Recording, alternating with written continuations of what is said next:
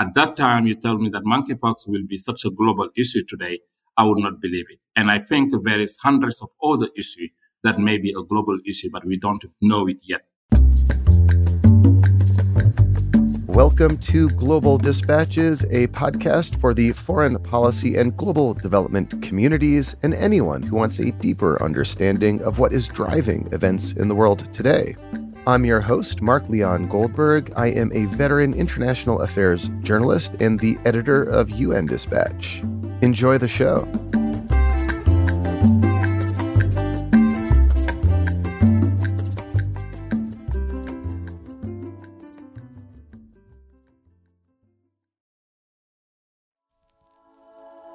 In late August, health ministers from across Africa held a meeting in Togo in which they adopted a common strategy to confront health emergencies.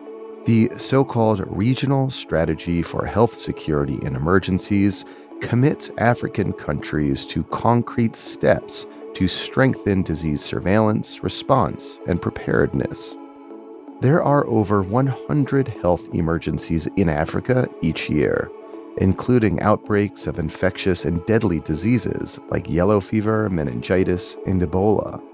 And it is sometimes the case that diseases endemic only in parts of Africa, like monkeypox, can spread globally precisely because of limited local capacity to contain an outbreak.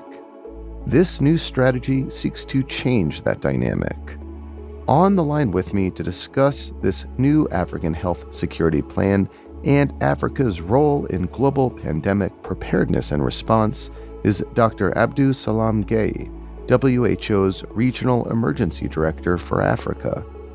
We kick off discussing what COVID revealed about African health systems' ability to respond to a massive emergency Dr. Salam then explains some key elements of this new regional strategy on health emergencies and how the successful implementation of a plan to confront health emergencies in Africa will have a global impact.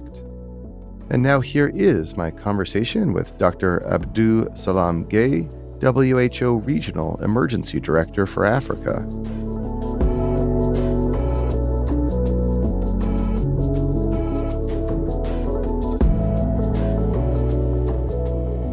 Could I have you briefly explain what weaknesses in the health emergency preparedness and response did COVID 19 reveal in African countries?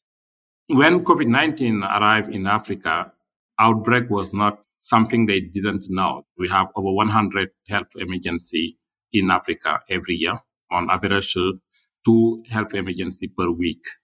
So the countries was uh, used to it, uh, but what happened is that uh, it arrived at the same time. The biggest weakness was in terms of supply chain. What we needed as a supply was needed by everyone at the same time. And given the weakness of our economy, we were not able to get the mask when it was needed. We were not able also to get the respirator when it was needed. And the vaccine, when it happened, it was not a surprise that Africa was the last continent to receive the vaccine that we needed. There is also some other issues that we encountered during this uh, COVID-19 emergency that were mostly related to the health system. ICU is uh, something that was not on the normal primary health care. In most of African countries, they had less than 10 beds of ICU in the country. So you understand that when they have an outbreak or when it become a pandemic, that were needing 10 additional ICU bed every week was quickly over the capacity of the health system in those countries. Some country was have more uh, human resource and health workforce like uh, DR Congo or Nigeria because uh, of their experience, but also because of the size of their population. Other countries that I know had uh, really very limited number of epidemiologists that were able to design the country response. So in order to really conclude on that, I think the first and most important issue we faced was in terms of supply chain of what we needed. The second uh, was related to the case management. And the third is health workforce in general that was uh, different based on the country where you were. So, you mentioned that Africa experiences about 100 health emergencies each year, which breaks down to two per week. COVID was seemingly extraordinary. What are these more routine health uh, emergencies like? Can you just kind of walk me through what some of these health emergencies entail? The health emergencies mostly are outbreak. Outbreak of vaccine preventable disease uh, still exists like cholera, meningitis, yellow fever are still uh, existing. For example, as we are speaking, over 11 uh, African countries has reported yellow fever outbreaks that are currently going on. There is also some other diseases like uh, Ebola that do not happen often, but when it happens, it have a big impact uh, on the zone that it happened, but also on the country and the region where it happened because it's related with a lot of issues on traffic and people may have some reaction that are over exaggerated, um, maybe the neighborhood, but maybe also some country outside. There is also a lot of uh, environment and climate related emergencies that are happening more and more. And each year we have some countries that are having flood. We have also some that are related to violence, that are man-made or not man-made violence that are the health emergency. So overall, on the emergency that we are having in Africa, over 70% are related to outbreak and 30% are related to humanitarian emergency that may be man-made or not man-made. So recently, health ministers from across Africa met in Togo and agreed to the adoption of a regional strategy on health security and emergency response. Uh, can you walk me through what some of the key elements are of that strategy? We need to learn from COVID, and uh, we also have a lot of assessment that happened in Africa like the joint external evaluation had been done in all the 47 countries of WHO regional zone in Africa. There is also a lot of other assessments that were done. In addition to that, there is some global recommendation that happened because of COVID. Over 300 recommendations coming from G7, G20, or WHO organizer committee was uh, to help us improve the way we are uh, preparing for we are detecting and responding to emergency. Based on all those, there is a strategy that was drafted and a consultation was done before international uh, partners with over 30 ministers in Africa. And we come up with a final draft that was submitted to the Minister of Health. That draft turned around four elements. The first element is to respond to the emergencies that are happening. As I told, two emergencies are happening on average per week. And also we need to have funding that are available. We need to have resources and uh, operations that are already set when those emergencies arrive. The second is related for preparedness.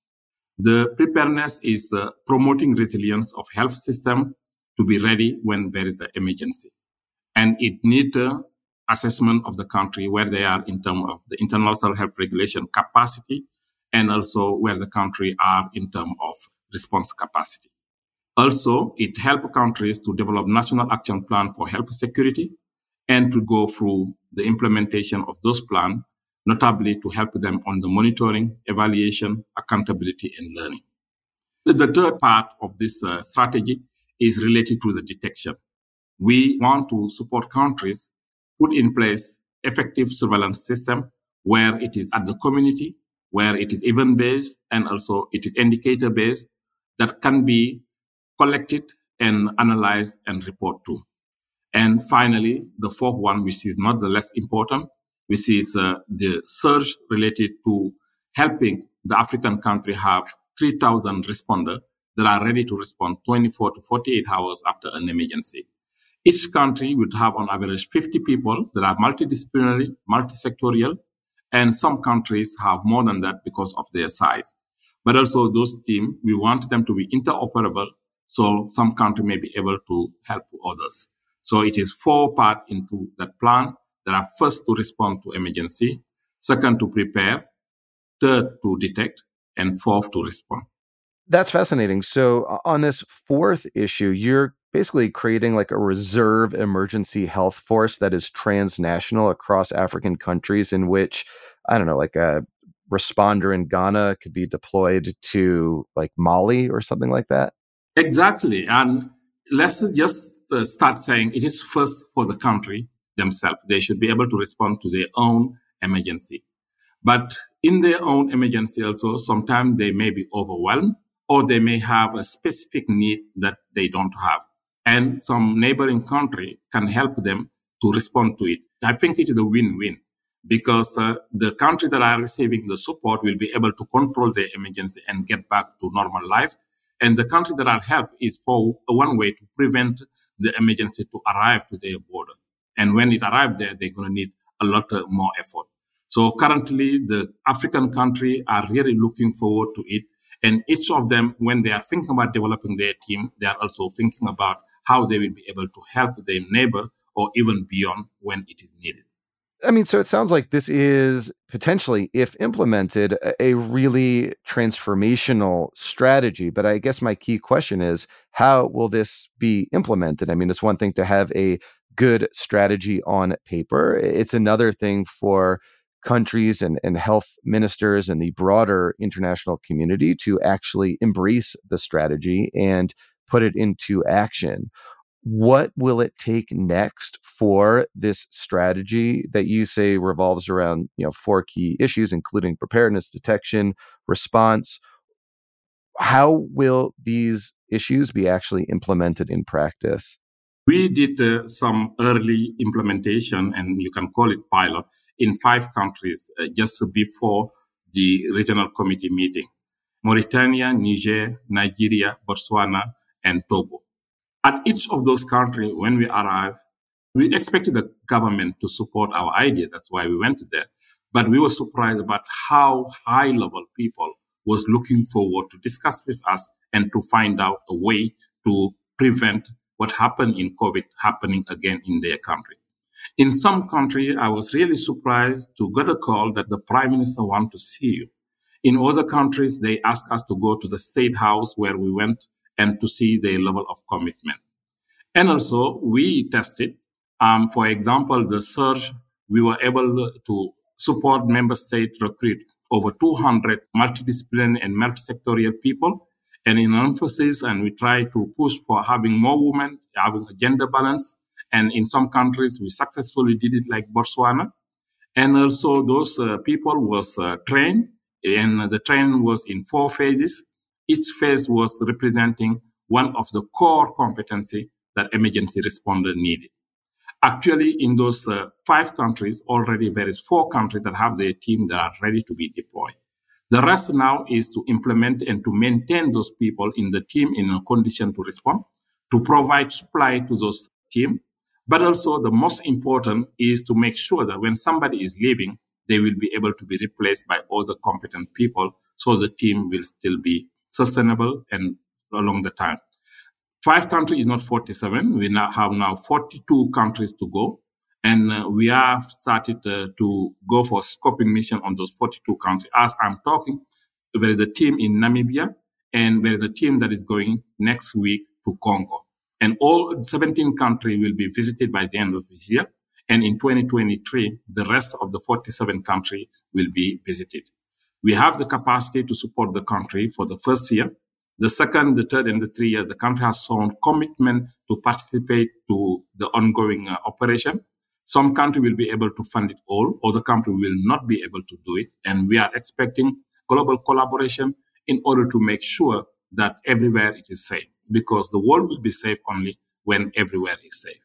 Well, that was going to be my next question. I mean, it sounds like you have some key political buy in. I mean, as demonstrated by the fact that all these health ministers from most African countries signed on to it. And it sounds like there is the political will in many of the countries in which you are, as you said, sort of piloting this project. But presumably, as you just said, there are certain countries, certain governments, certain regions that are unable to fully fund this themselves. Is there a specific price tag that you're looking the international community to fill to step up? Actually, when we do the initial assessment of this strategy, it is about $4 billion a year. In five years, it's going to come up with $20 billion. There is a global strategy. First, the WHO Director General called uh, for 10 recommendations in order to improve health emergency in the world. And those 10 recommendations were one that is sustainable financing. At the global level, there is in the process a collaboration between World Bank and WHO to create a, a funding that will be helping developing country to implement the 10 recommendation of the Director General. The strategy that we have developed in Africa is completely aligned to those 10 recommendations. And this effort that are being done on the global level already beginning, but it will not be enough. For example, the fifth, which is uh, the funding that is being discussed between WHO and World Bank, is aiming to have $10.5 billion, which is not for the whole world. It's not for Africa. And also in Africa, it's going to have some countries that may not have what they need. It is just seed money. And I hope that uh, it's going to be a global commitment in order to support all countries in the world. Yeah, I mean, it seems like it would be an act of self interest if the global north or wealthier countries or donor countries were able to step up and provide that kind of funding and support for health emergency preparedness and response you know in africa itself i mean you look no further than monkeypox which was endemic in only just like a couple of African countries. And now it is a health emergency around the world. And presumably, if these systems were in place earlier, something like monkeypox could have been you know, stopped at its source. You are absolutely right. And uh, before WHO, I was working for US CDC and was part of the team that were testing the smallpox vaccine into monkeypox in DR Congo. I'm from the domain, so I know pretty good what is happening. But at that time, you tell me that monkeypox will be such a global issue today. I would not believe it. And I think there is hundreds of other issues that may be a global issue, but we don't know it yet. The only way for us to be better prepared is to support the countries and also even the subnational level to be ready to respond to their own emergency before it become national and before it become international. And it is not uh, very costly when we know that COVID-19 have cost trillions of dollars to the world. When you do investment, we are just asking for less than 1% of what it would cost. And it is really self-explanatory and uh, no-brainer decision that should be made. Yeah, I mean, disease outbreak surveillance and health systems strengthening and you know all that is needed to stop a infectious disease at its source. I, I mean, it seems like it should be the first option when it comes to international efforts to stop the next pandemic from emerging. Yeah, the surveillance is one of the most important part because it is 717 as we put as a criteria and target. We between the starting of an outbreak and the detection seven day is a maximum. Between the detection and the notification, one day is a maximum.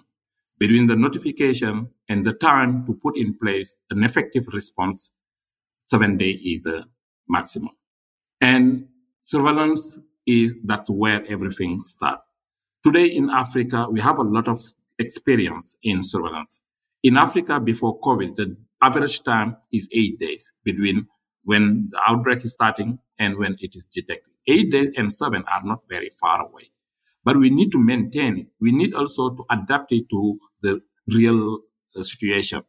The surveillance that we are doing in Africa, in many countries, it is still mostly paper based. The electronic uh, opportunity are not fully used. The opportunity also to use smartphones and all those software that exist now are not used. And also there is a huge source of information in the social media in the news that we are trying to use. But more and more we are going, it becomes almost impossible with this level of resources that we have. Give you just an example. Three years ago, we were reading on average 2000 news per week in order to detect. One year later, it became 3000 news. Today we are at 6000 news. I don't have enough staff to do that. I need support technologically to do natural language processing, to do artificial intelligence, and we don't have those expertise. And those who have it could help us, and we gonna win, and they gonna win because once we use it for our surveillance, maybe we will not have this economic situation in the future. So, looking forward, assuming that this strategy is fully operationalized, could you walk me through an example of how it might work and, and a disease outbreak it might prevent? Just maybe add some color, add an example of how you see this strategy, once implemented, working throughout the continent for the benefit of the entire planet? Usually, you don't need to go very far away to see it. There is an Ebola case that happened in a very remote area in country X. A health worker that uh, receives the patient is trained and is able to have a suspicion of Ebola very early. They will report it to the district surveillance officer, who will immediately report it to the international health regulation POC at country level. When they do it, maybe that country has never had a case of Ebola, like what happened in Guinea back in 2014. And WHO is aware of it. We have reserve of uh, testing for Ebola. In 24 hours, we are able to send it to the country to confirm the case of Ebola. And where is the country that already have a team of responder that were trained, that benefited from several simulation exercise that could be deployed 24 to 48 hours where it happened. When it happened, the first thing they're going to do is to do an investigation and identify the contact, and those contacts will be traced for 24 days. Um, those contacts, we can't avoid the disease for them because they already have done the contact, and that's the contact that are bringing the disease. But when we are doing contact tracing, it is for the second level of contact that those we are trying to prevent. So what we're going to do, as soon as we identify, let's say 40 contact, we have around 180 contact of contact. The 180 contact of contact, we need just 200 doses of vaccine against Ebola, and we're going to vaccinate them. And the contact, we're going to follow them for 24 days and taking their temperature and making a very rapid clinical examination. And if there is any symptom that can be related to Ebola, they will be isolated and tested. Should they have been positive, they will not be transmitting into the next contact of contact because those are already vaccinated.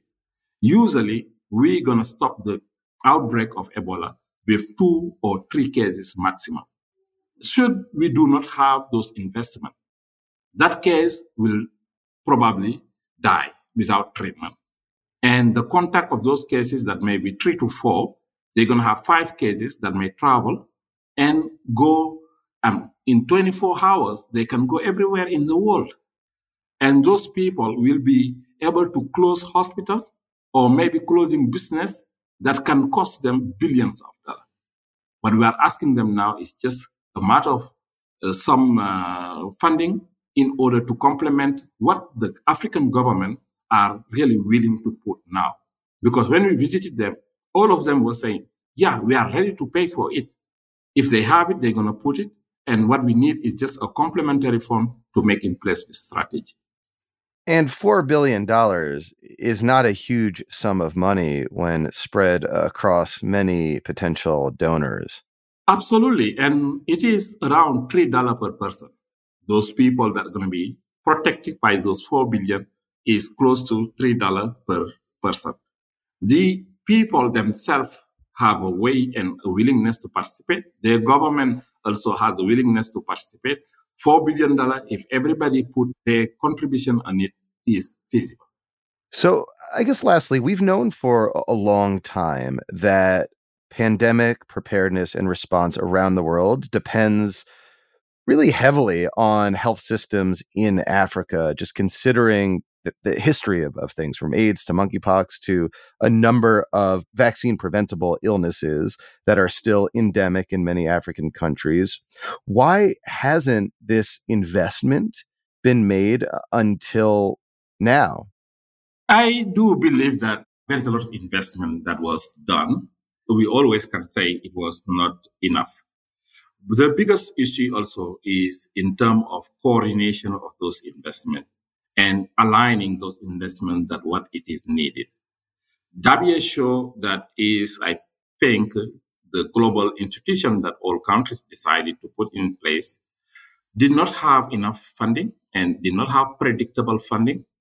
Only 20% of WHO budget is provided by countries and the 80% are provided by donor.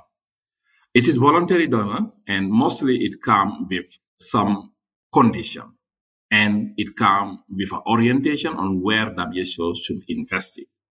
So even though globally, the funding that were arriving for the global health, for the health system, for the emergency were enough.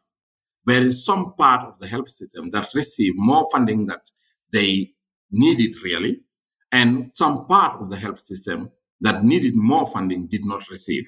And I think the world should work better together and also to give more authority to WHO and more funding and predictable funding to WHO. And WHO also should adapt slightly in some part to the real life. And I'm sure it is being done with the lesson learned from COVID. Uh, well, Dr. Salam, thank you so much for your time. Thank you. It was a pleasure talking to you.